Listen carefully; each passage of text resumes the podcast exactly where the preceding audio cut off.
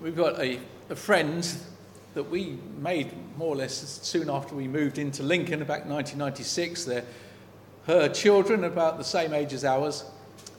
But her daughter was involved in a cult and has now come back home, but to her sorrow, her daughter now says she doesn't need to read the Bible because God speaks to her directly. I'm just telling you that because that's the situation that John faced in his day. And he wrote this letter to counteract that error, if you like, to encourage his hearers to commit themselves to God's word and not listen to the error that was around about them. There were those that were coming into the church, and this was towards the end of the first century, AD as we call it, that those had come into the church and they were claiming this special knowledge.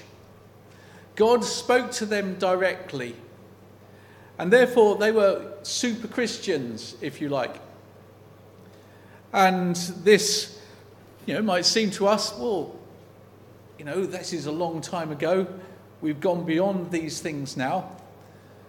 And by and large, in this country, maybe we have. But there are still preachers across the world, and we were listening to a missionary this year who said in Uganda it's a particular problem. And there is one man in particular who said that he has got this knowledge from God. God speaks to him, and he has these understandings, and no one can challenge him because he's a super Christian. He's on this higher plane, this higher level. And therefore, no one can come to him and say, What you're saying is wrong, what you're preaching is wrong, what you're doing is wrong, because he's claiming this higher knowledge. And that's the background of what John was facing here. These people coming into the church. And part of it was the some of the Greek philosophy behind it that said that the body was intrinsically evil and therefore was separate from the spirit. And part of the things they were teaching was that Jesus, the man, was separate from the Christ. Because how could the evil body be the Son of God? And so they were separating these things out and saying that the Christ came upon him in his baptism and left before his death. And so they, they were challenging the real depths and the truth and the essential matters of the gospel by what they were saying. And because they had this philosophy of the body, they felt that you could do anything with the body it didn't matter. It didn't affect the spirit or the soul because they were separate. The body was evil, so you could do anything with it. And so they were bringing sexual immorality and other things into the church and trying to draw people away. And so John is writing to counteract this. Now, we could go through the whole book and pick up bits, but I want us to, to look at John's challenge to us and to those of that day into how do we test the truth? How do we test the truth of our profession, the truth of the profession of those who come in and teach us? And in many ways, this is a bit of a challenge because I'm here teaching you. So, how do you test what I'm saying is right? I've always been impressed by what was said about the Bereans Paul had left Thessalonica, gone to Berea, and they're commended because they checked what Paul was saying. They tested what he was saying against the scriptures, and we should be doing that. We should be testing against the scriptures. And John is calling us to do that and of our knowledge of God. So I wanted to read chapter 1 because it gives us the background and it gives us, if you like, John's right to say this. He was there with Christ. He heard him, he saw him, he touched him. He's saying, I was there, I know the truth of these things. He was there right the way through all of Jesus' ministry. He was there at the cross and saw him die. He heard his words. He touched him and was with him after his resurrection.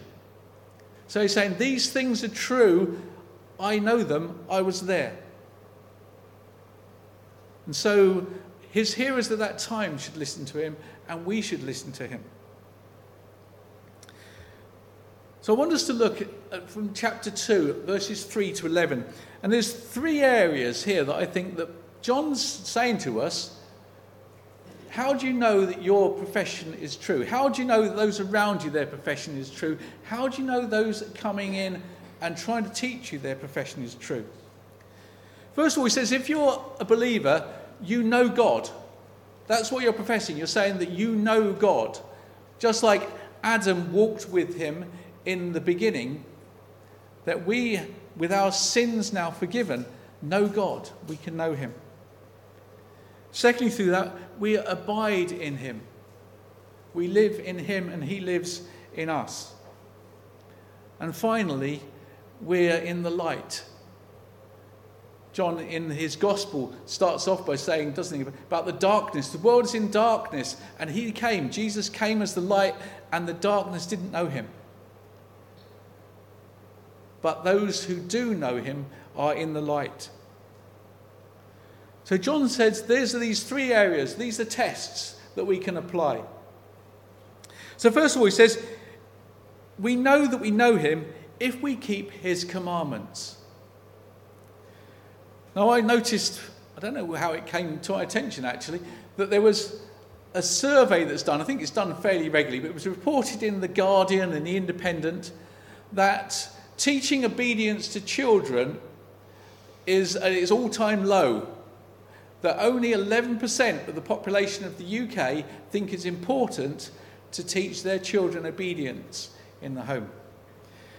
Apparently, imagination and independence are much more highly valued. You're pleased to know that they still think that teaching good manners at home is a good thing. So, obedience in our society around us isn't valued very highly. And there are two measures, as far as I can see, to independence we can test. We're obedient to someone if we trust them. And we're obedient to someone if we respect their authority. And that's what we have with our children, isn't it? We want what's best for them, so we expect that they would understand that and obey us. We're their parents, so we would expect them to respect our authority. And effectively, the whole country rules, runs on the basis that we respect the authority of the laws that are made. The opposite of that is anarchy, where no one respects any laws. But we're in a society where this is being turned upside down. We're saying we can have our own ideas, we can do what we want to do. We were listening on the way back from Becky's parents um, a couple of weeks ago, and I think it was Moral Maze on Radio 4. It was on late at night. And they had someone who would come in, a guest speaker, to put opinion. And uh, she was saying that to tell children what to do is childism. You know, to line it with sexism and racism, it's childism because children should have the right to decide what they want to do. To be fair, a lot of the panelists were kind of a bit skeptical about what she was saying and challenged it. But that's how we are in our hearts, isn't it? When someone says to us, do this, we're saying, hang on, I don't want to do that. I'm independent. I can do what I want, I can do what I please. And that's why it's a test of whether we know God or not.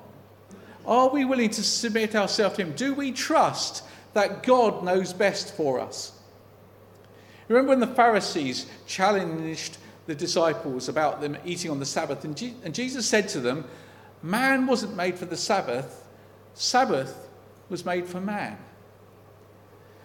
And that's a very crucial statement because it tells us that God's laws weren't made to restrict us, they were made for our good. They were made for us, for the blessing of God's people and for society.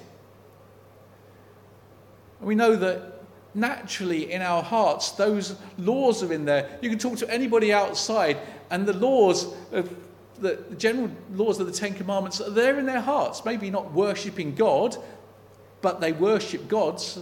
They worship something.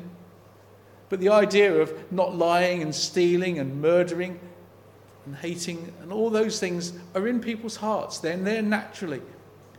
Those laws are there for our God. Good. So God has put commandments in place for our good because He is a good and loving God. And He will watch over us and provide for us. So if we say, no, actually, I'm not going to obey this one, you know, I read this in God's word, but I don't like that because I think that's restricting me. I think that's, you know, I want to go a different way. I was reading up that there was, I think it was one of the commentators was saying that a young couple had come to him as a pastor and said that they felt it was okay to live together before they got married because God had told them that was okay.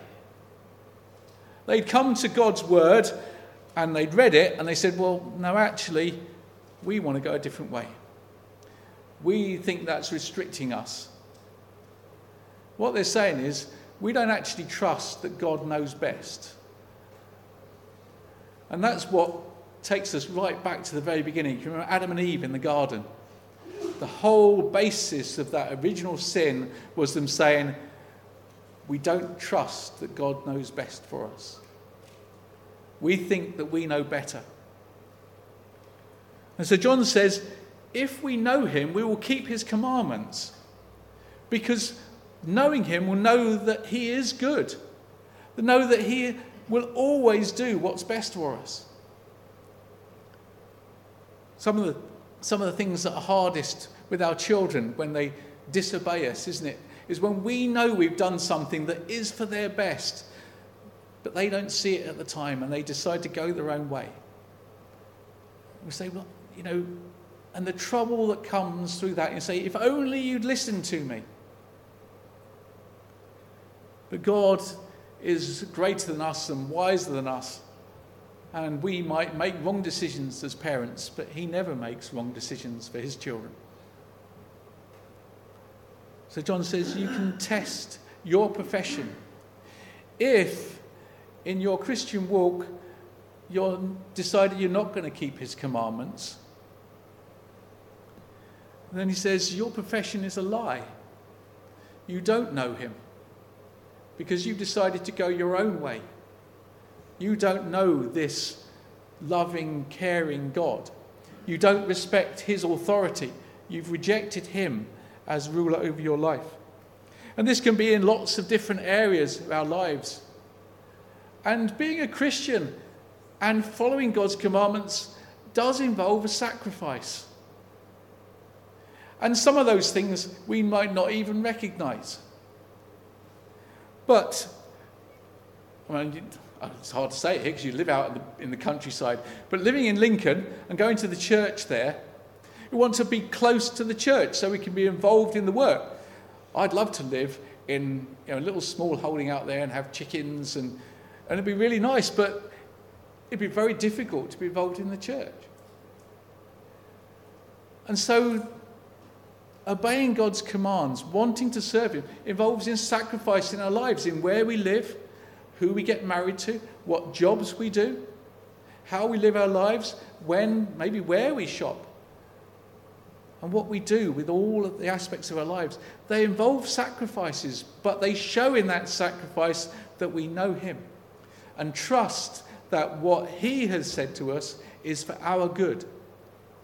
And ultimately, we will find blessing through it. So if we know him, we will keep his commandments. Secondly, if we abide in him, we will walk as he walked. Now it's interesting, the first verses of John chapter 2, the pronoun he is relating to God the Father. And here there's a different pronoun when he says, as he walked.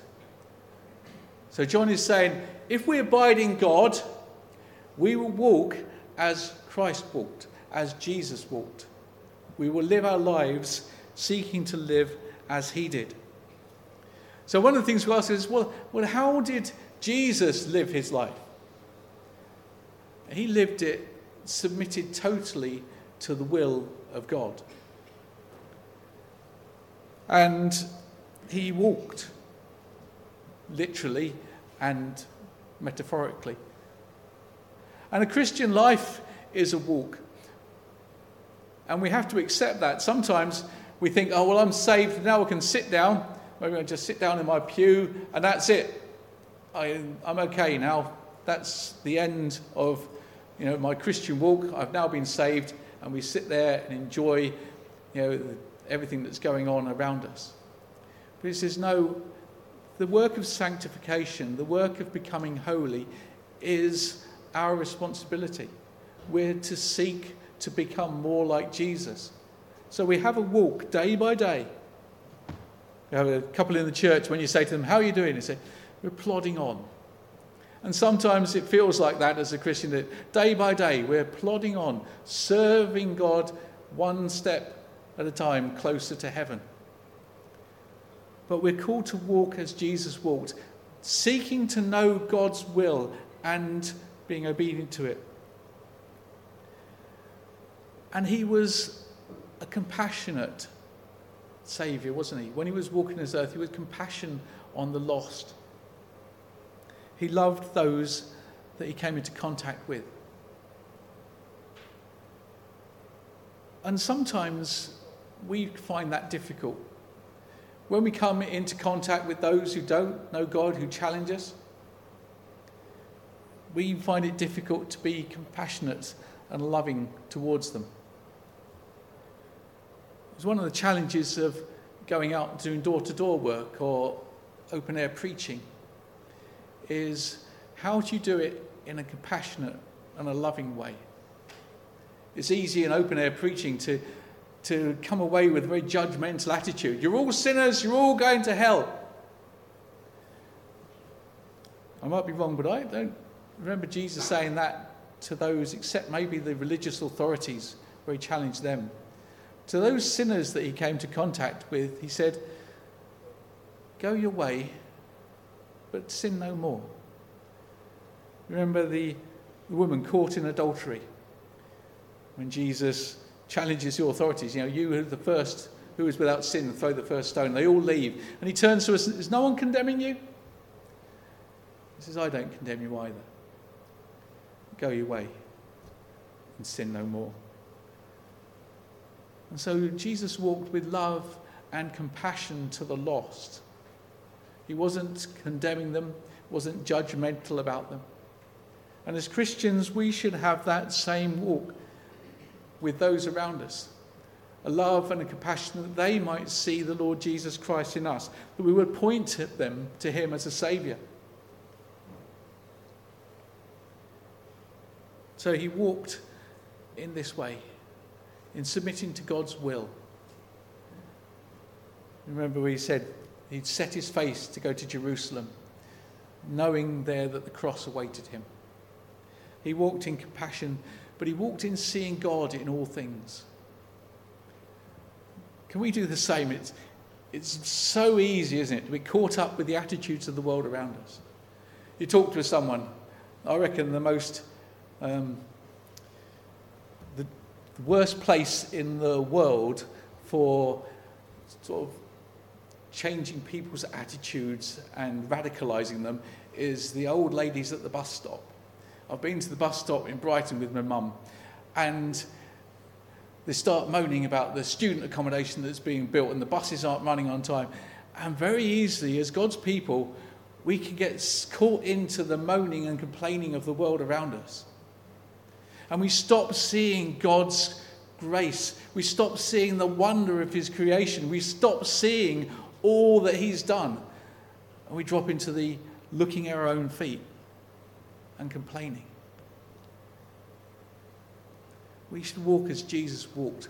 We see the wonder of all that God has done. We spend time with Him in prayer, spend time in His Word.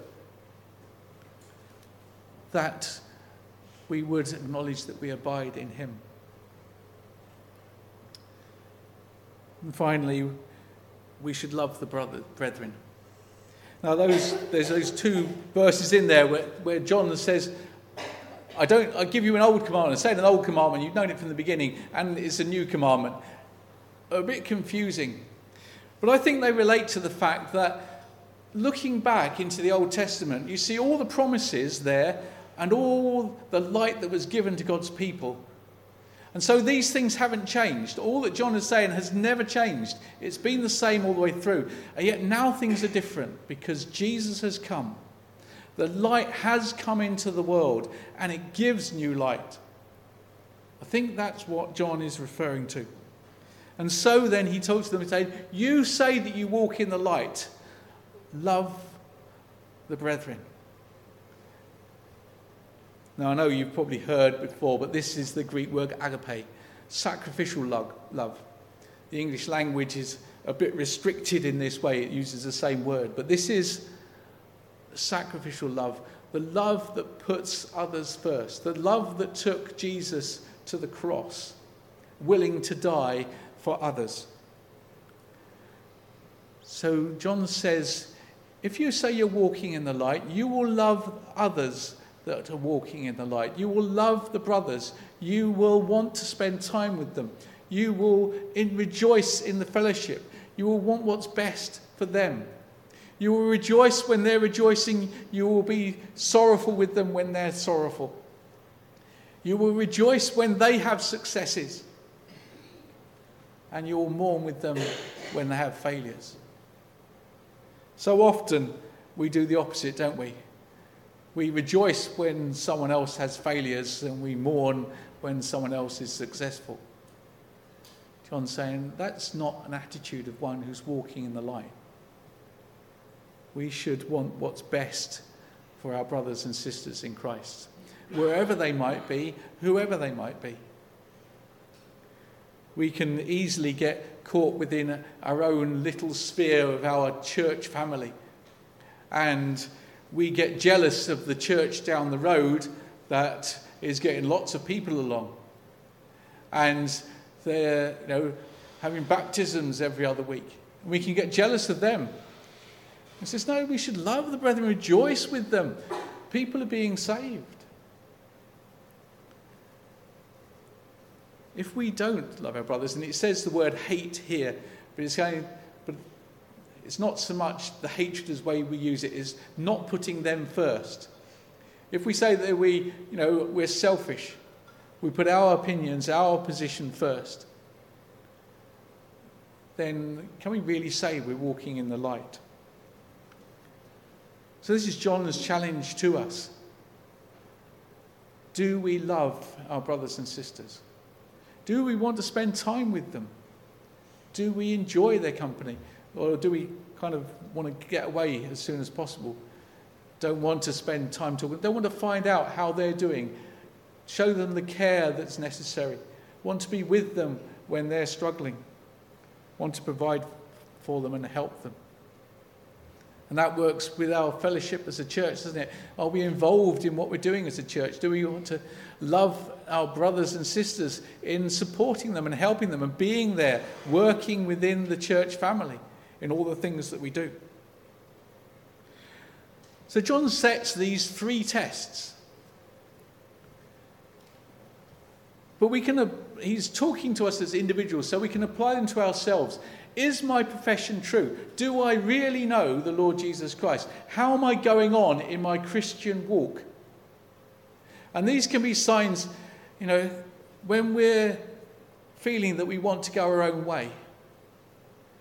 We're saying, hang on, am I still walking with God right? Do I, am I acknowledging that I know Him when I'm starting to decide I want to do things my own way? Am I finding a hardness of heart? Am I not rejoicing in all that God has done for me as I should? Am I finding it hard to meet together with brothers and sisters in Christ? Am I not, you know, have that bitterness in my heart over their successes? Am I not rejoicing in the things they're rejoicing in? So we can use it as a test for ourselves of how is our walk with God? And if we start to see those signs, we need to return to God in prayer and say to Him, Help me. I feel I'm drifting. I feel that I'm struggling in my spiritual walk with you. These things are pointing me in that way. But we can also use them in our relationship with our brothers and sisters. Part of our love for our brothers and sisters is that we want to see them in glory with us. And so we have a responsibility if we see others drifting in the same way to get alongside them. And this is where the genuine love comes in, isn't it? Getting alongside them and saying, I see you're struggling with this issue or that issue. We haven't seen you, you know, your attendance at church is, is a bit hit and miss. How are you doing? How are you walking? How are you getting on with God? and show our love for them. Not that we condemn them, not that we criticize them, but we get alongside them and love them, saying, We don't want you to drift away. We want you to be there in glory. Have you looked at your own spiritual walk? So we have that responsibility to our brothers and sisters to look at their walk, to care for them in that right way. It's part of our love for them. That's really difficult, isn't it? because we so easily go into a judgmental spirit. But John's saying, love them. Use these tests to look at those around you and to encourage them in their walk with God. But finally, he uses them for us to judge teaching and those that come into the church. And it's very easy nowadays with the internet to pick up ideas from all over the place. And some of them sound very plausible. Some of them, you know, sound really great. And there's some people who are very popular and loads of people will turn up to hear them. But John's saying, apply these tests when you come to hear these. Is what they're saying in accordance with God's word? Is what they're teaching right? Or are they saying, well, actually, you can get this, you know, these wonderful feelings, and that's what you should be following? Are they teaching that we should turn away from God's word, from his commandments, and trust in ourselves? Are they themselves walking as Christ walked? What's their, their daily life like?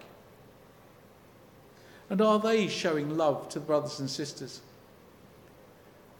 Or are they critical and judgmental? Are they not willing to hear people coming alongside them? One of the things I think is fairly prevalent today is those that saying, well, the Spirit is leading me in this way.